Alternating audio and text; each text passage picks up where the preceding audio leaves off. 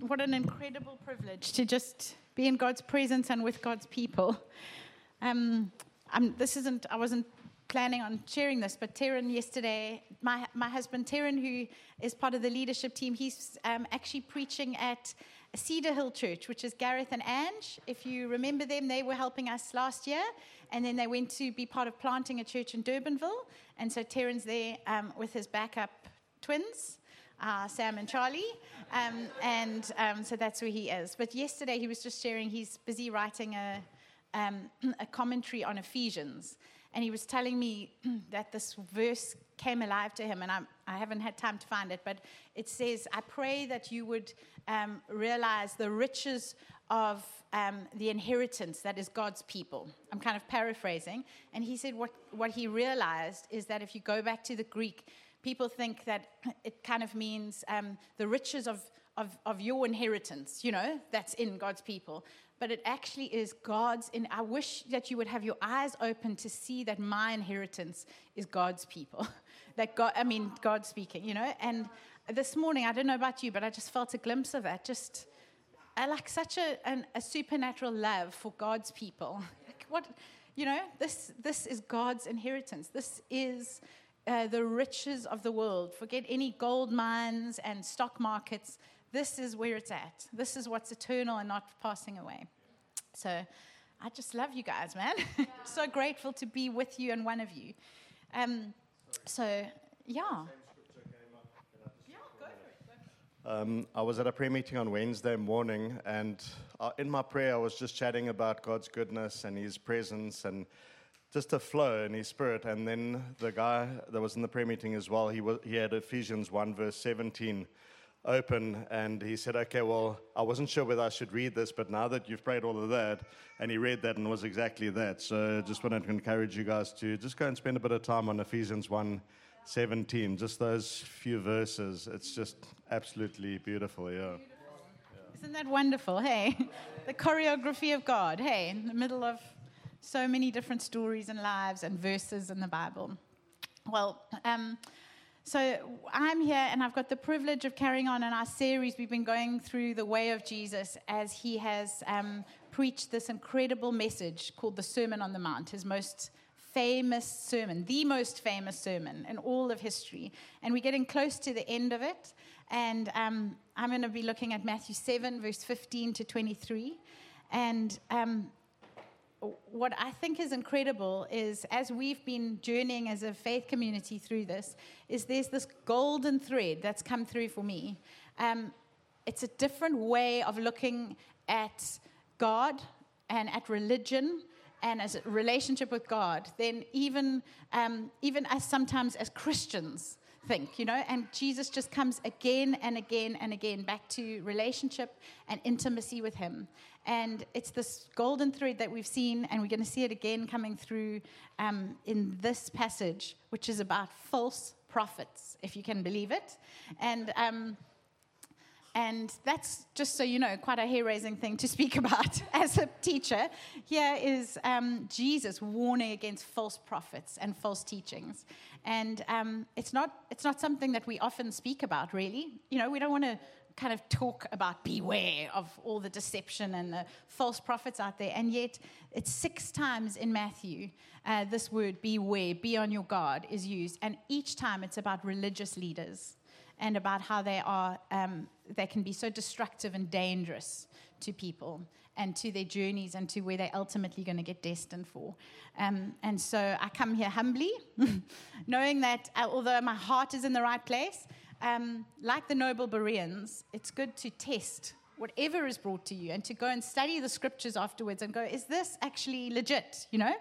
Um, and um, I think I, th- I, was listening to a, a, preach that someone else did, John Mark Comer, on this, and he said, let's be generous with me. Maybe 80% of what I'm sharing is right, you know, but there's, there's blind spots, there's cultural blind spots, there's theological blind spots in all of us.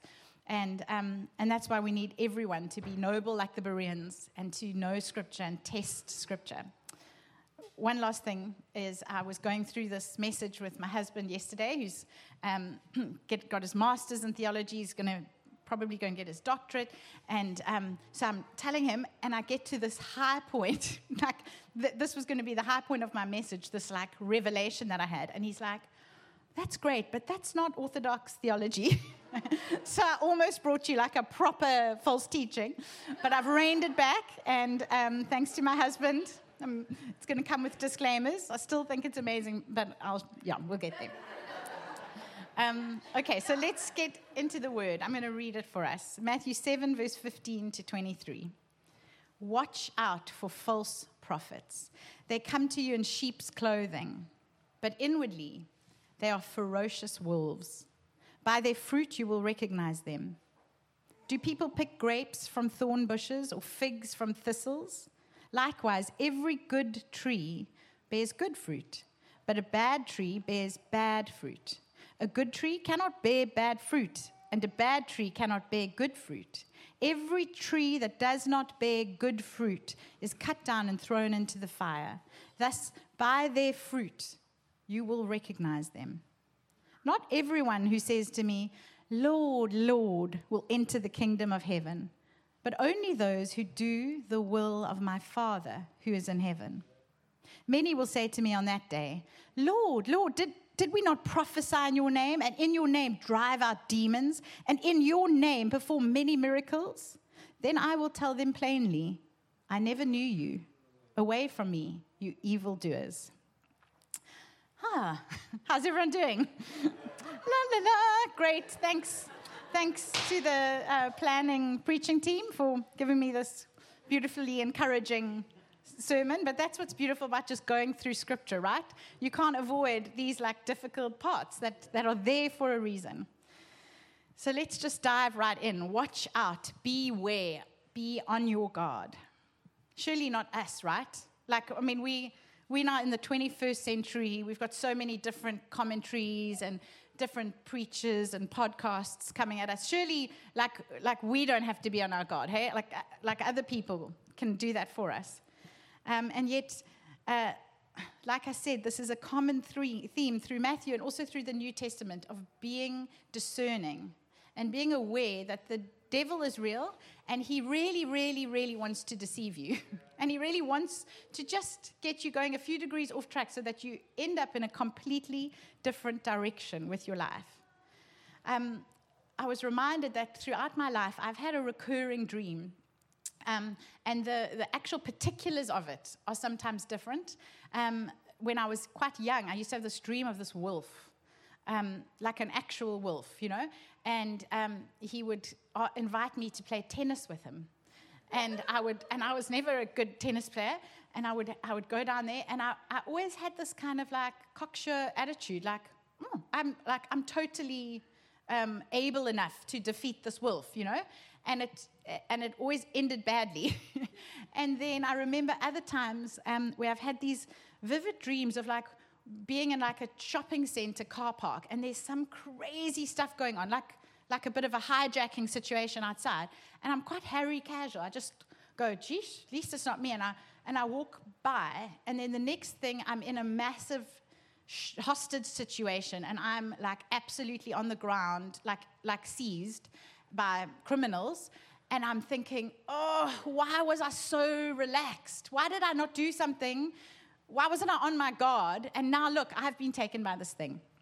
And, um, and each time I've had those dreams, um, I've woken up with this like sobering, re- I've known God's been in them. You know, those dreams that have that weight on them. And I've felt that sense of um, God just reminding me of this. Beware, Julie. Like, be on your guard. And I feel like um, he wants to just uh, bring a bit of sober mindedness to all of us here today. Don't, don't think, oh no, this is for other people, or, or someone else uh, in my church will, will, will, will do that for me. No, each one of us are to beware and to be on our guard. There's a devil, and he desires to have you. Secondly, a word about prophets. Beware of false prophets. Nowadays, we don't call these people prophets, really, a lot of the time. We call them influencers or mega pastors or, or, or, interesting podcasters or authors. They're the luminaries of our generation that we go to for insight. They are signposts. They are map makers, are meaning makers. They show us and they tell us how life really is, according to their perspective of um, God. This is what's true, they say. This is the way. This is what God looks like, and this is who you are. And make no mistake, we all are following signposts and influences and prophets in our lives. We were, we were, we were made and created to do that. Um, so I suppose the first question I just want to leave you with to think about is who are those prophets in your life? Who are the signposts that you um, frequently or, or infrequently go to and go, okay, just tell me again, what's the map? What's the meaning out of all of this? Next, a word about false prophets. The best lies are, are half truths, right? I mean, it's obvious to spot things that are really wacky and crazy. You know what I mean? Like, like none of us are, are in danger of really crazy heresies, right?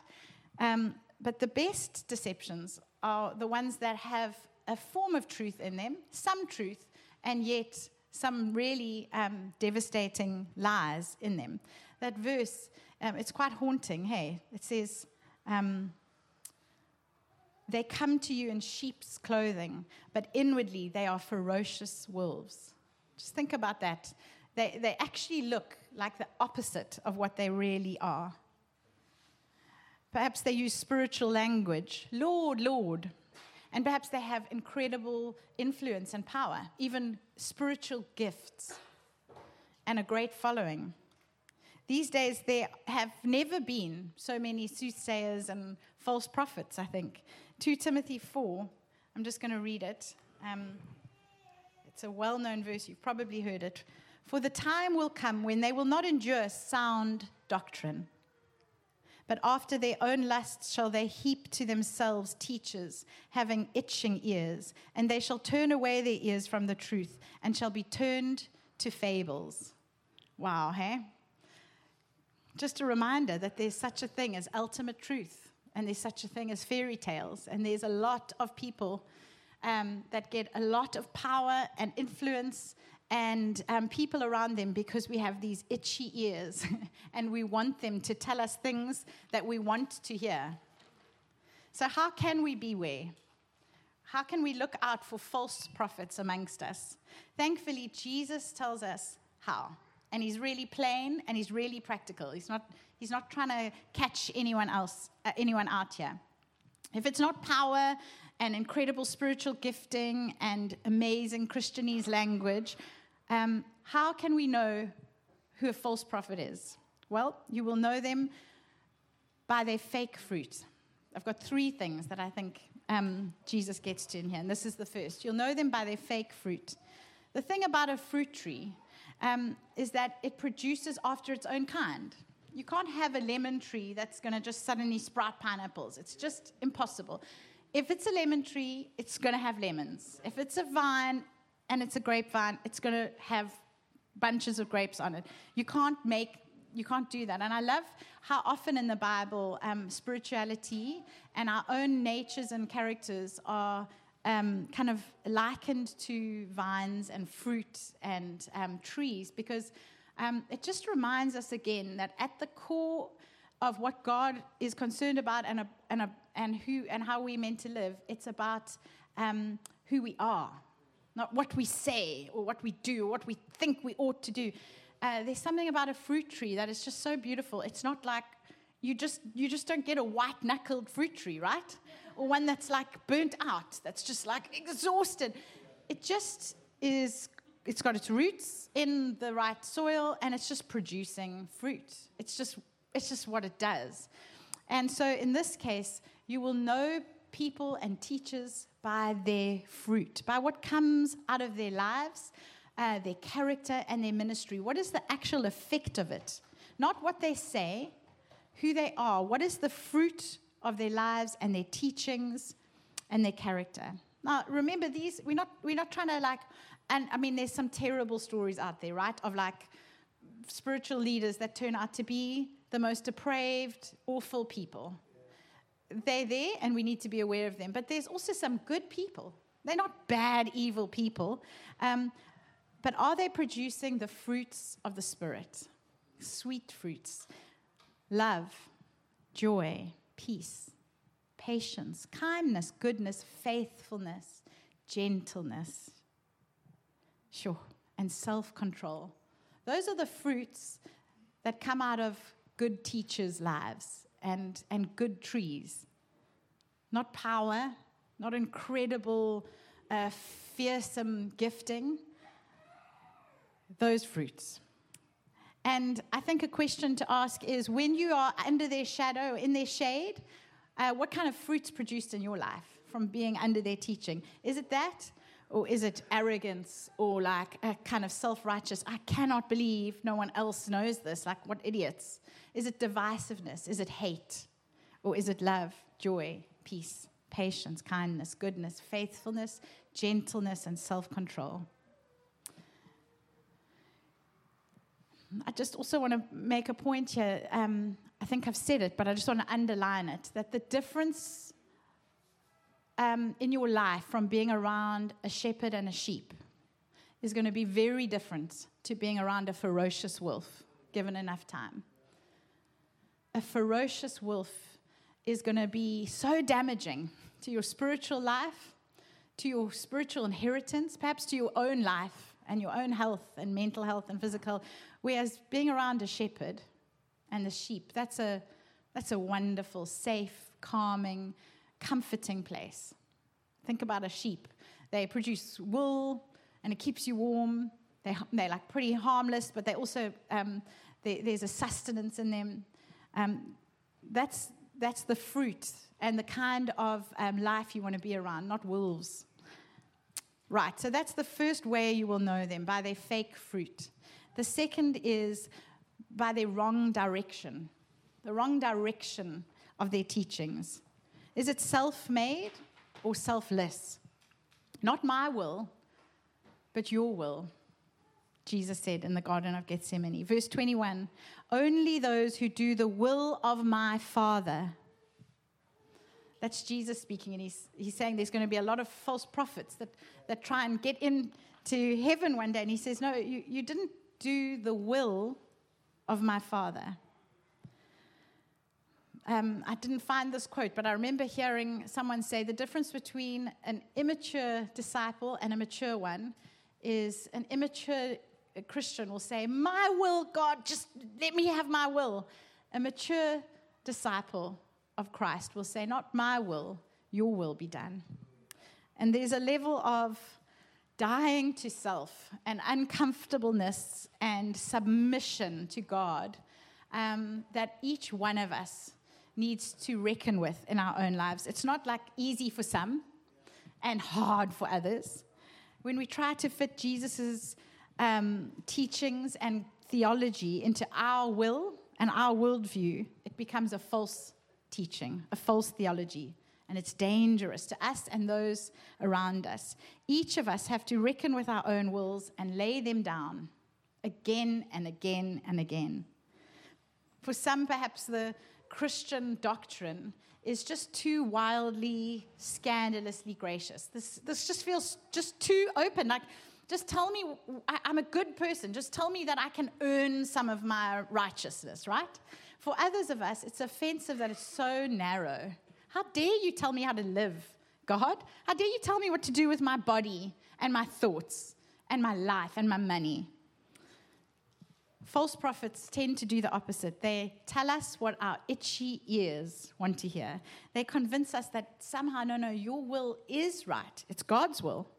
And often it creates a smugness in us, a self righteousness, or perhaps a, a, a doubly doubtfulness in us just reflecting on our current, um, like, kind of milieu and like context that we live in. I thought, what are some of the false teachings that we have around us? And I thought of three. The first is um, is this kind of quite progressive liberal way of looking at the Bible. Um, did God really say? You know, it, it, it's, it's not, it doesn't actually matter if, if Jesus really rose from the dead. It's more that his spirit is with us, apparently, is a popular author at the moment. I, I, it, and, and one of his lines is, It doesn't have to be real to be true. whatever that means. And, and John Mark Comer said they take, um, they've got, they use the same words, our same vocabulary that, that, that Christians have always used, but they, they've got a different dictionary. They unpack those words in a way that is not orthodox Christianity and the way of Jesus. Um, and um, it reminds me of, um, of uh, the snake in the garden coming to Eve. What did he say? He, he didn't actually uh, preach too much and, and teach false. He said, Did God really say? And I think there's a lot of those false prophets in our time. Did God really say that? Um, the second is, I think there's this kind of spiritual consciousness movement, and um, particularly in parts of the world like Cape Town, where Jesus ha- reached his full consciousness as an enlightened being, and he shows you how you can do that too. You can be a Jesus. You, you are also a fully enlightened, conscious being, and um, he was God, and you too have got God in you. Can you hear how close that is? But also how deeply not orthodox Christian theology that is. No, of course, we're sons and daughters of God, but we are not the son. And he had an unparalleled place in history and in our, um, in our creed as Christians. So there's this conscious enlightenment movement. And the third that I think um, is not necessarily like false prophets in the same degree, but uh, well, you can decide, is when people take uh, sp- scriptures out of context and they use them in a way to wield some kind of like faction or sect and go like we've got the corner on truth. And you get this throughout history and we've got it all around us. Churches that go uh, we're actually 100% right and everyone else is either kind of absolutely heretics or shame. Like they haven't got it right at all. And uh, I've certainly at times in my life been involved in, in, in my own journey. Let me not um, peg any churches on this, but as an immature Christian, where I've thought, why would anyone not be in our church? Like, we have got it 100% right, and shame, everyone else has got it wrong. And there's, um, that's a false theology. Jesus is in his church, and it's his beautiful bride, and it is a motley crew. But he, is, he, he loves us, and he's working on the bride, not on signal, on the body of Christ. Uh, the, the universal church, and he's washing it with his word, and he hasn't given up on it, and the gates of hell aren't going to prevail. Um, we're not this tiny little group that needs to kind of like keep our little like group from like being invaded by the world. We are pushing back darkness, and um, let's just have a bit of humility that we are part of a much bigger story and uh, we're getting some things right. We're probably getting a few things wrong. And that's okay. God is so scandalously gracious. But let's stay humble and let's stay loving to the wider body of Christ. There's such a level of humility that I think we can just even see in Jesus in Gethsemane. He, he says, God, if there's any other way for humanity to be reconciled to God, please can you just let me know about it? Because the thought of actually dying on a cross is horrific and it's causing me to sweat blood. But not my will, your will be done. If that was the Son of God that had to be that humble, how much more do each one of us, right here, right now, need to say that daily? Not your will, but my will be done. So, back to um, these false prophets, they tend to say it's not necessary. Uh, they don't have the right fruit. They send us off in wrong directions. And finally, thirdly, they have a false intimacy. Verse 22, verse 23. Many will say to me on that day, Lord, Lord, did we not prophesy in your name, drive out demons, perform many miracles in your name? And I will tell them plainly, I never knew you a false intimacy with God.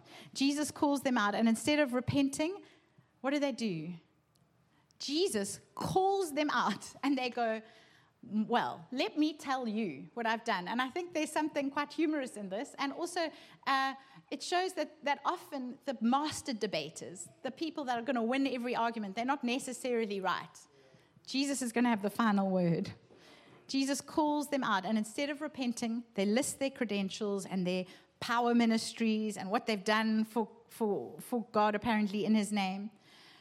One thing to note is that the deceivers themselves are deceived. They are genuinely shocked. They are so far from the way of Jesus that they list what they've done instead of falling at the feet of their Savior. They list what they, they've done instead of who they know. There's a false intimacy in them. And that makes all the difference. You see, this passage isn't meant to make anyone here doubt their salvation. If you have um, put your faith in Christ and you have said, Jesus, I believe, like we were singing this morning, in the resurrection, I believe you died and you rose again for my sins. Once saved, always saved. There's nothing, it's a, it's a heresy to try and look at what you have done in your life, like these false prophets, and try and, and think that is going to get you saved, get you to God. It's not based on how good or godly you are or what kind of spiritual gifts you have. And this is where the golden thread comes in. Verse 23 I will tell them plainly, I never knew you. This is just so beautiful because there's been so many moments in this journey where I feel like we just keep on coming back to this that what God desires, what He wants from us more than our works, is our hearts. These false prophets had an appearance of closeness to God, but He didn't know them. The Greek word is gnosko, and it's a deep relational intimacy, intimacy with someone. It's used um, to describe the knowing between a husband and a wife. It's not a head knowledge, it's a deep relational knowing. And I find it fascinating um, that Jesus doesn't say here, Get away from me. You didn't know me. He says, I didn't know you. I never knew you. Wow. The all knowing, omnipotent, omnipresent God of the universe, in his huge bigness and all knowingness, chooses to not know us relationally until we want to know him relationally. This is the part where I almost took it too far. So um, just, I've, I've, I've, brought it back. I was like, there's stuff God doesn't know. And Taryn was like, no, God knows everything. but there is the sense of this intimate knowing with you that God does not currently have, and only you can give it to Him. I never knew you, and He wants to know you. He wants to know these, these guys He's talking to here, but they, they were too busy building their own platforms and running after their own name, really. To walk and talk in the cool of the day and just be with you. He doesn't need impressive prayers, if we heard Jesse preach a few weeks ago, or our flawless performance. He wants to be found and sought and known in return. For the, for the last um, term, uh, Taryn and I have taken turns driving our eldest son to uh, Westerford. And it's close to Kirstenbosch, and we were given these annual passes that we hardly use. And I've taken the gap to start whenever I drop off um, Eli to go and walk in the garden. And it has just been such a beautiful, profound experience for me, just walking and abiding in God's presence and feeling Him so close. And um, it's just been such a wonderful time for me. And um, uh, I urge you to think about that. He wants this from each one of us. He wants to know you and, and for you to know Him. He wants this more than He wants you to be good prophetic, spiritually gifted, successful, wealthy, sorted, respected, respectable, useful. Do you know this, friends? Lately, I've been um, thinking about, because of these walks, about uh, John 15, that beautiful picture of the vine and the branches. I'm the vine, you are the branches, and anyone who abides in me will bear much fruit. That's also Jesus speaking, different time. Isn't that beautiful? It all connects together. You want to bear good fruit? Stick with Jesus. And if you want to know what false prophets look like, because they can be super deceptive, stick with Jesus and bear good fruit, and you'll know the difference. I don't know if you know this, and I, I don't know if it's actually just like one of those like legends, but apparently, if you're a bank teller, the way you uh, are trained to know counterfeit money is by handling so much real money. You handle so much real money that when there's a fake note in there, just different weight, different feel, you can stop and you can, you can pick it up immediately because you've been around the real so much. Another completely different analogy is Ed Sheeran. I don't know if you've heard of him. He's a pale ginger singer. And he's, he's an amazing singer, I think, but he's not that amazing to look at, right? I'm getting here somewhere with this. So apparently, there's a whole bunch of Ed Sheeran lookalikes in the UK and Ireland and, you know, all up there. And um, they get so lucky with the ladies because they go to bars and they're like, I'm Ed Sheeran. And uh, like, especially tourists are like, oh my gosh, it's Ed Sheeran. Um, and they put pictures up. And I was watching an interview with Ed Sheeran and he was laughing because these people look nothing like him. And they all these girls, like, I'm with Ed Sheeran, drinking a Guinness in the bar. Um, and, uh, and the fact is, these women haven't spent enough time with the real Ed Sheeran. And the, diff- the way I'm getting here with is if you were to ask his wife or his two kids, uh, uh, you know, if you tried that trick on them, they would go, like, just get out of my face. This is, I know who Ed Sheeran is. You know where I'm heading with this, guys? Same thing. You want to know how to spot a false prophet? You want to know a ferocious wolf in sheep's clothing? Spend enough time with the Lamb of God. Get to know his smell and his, and his feel. And you'll be able to spot these ferocious wolves a mile away. The best safeguard is abiding in Him and His Word. Don't let other people be the ones that open up the scriptures to you all the time. This is wonderful that we're doing it together, but spend time like those noble Bereans in God's Word. So, wrapping up, I began by saying that our world is full of these prophets, uh, and many of them false, right? Uh, we don't call them prophets, we call them thought leaders, influencers, podcasters, preachers, but they're signposts. They're map makers, they're meaning makers, and we, need, we, we all need some of them.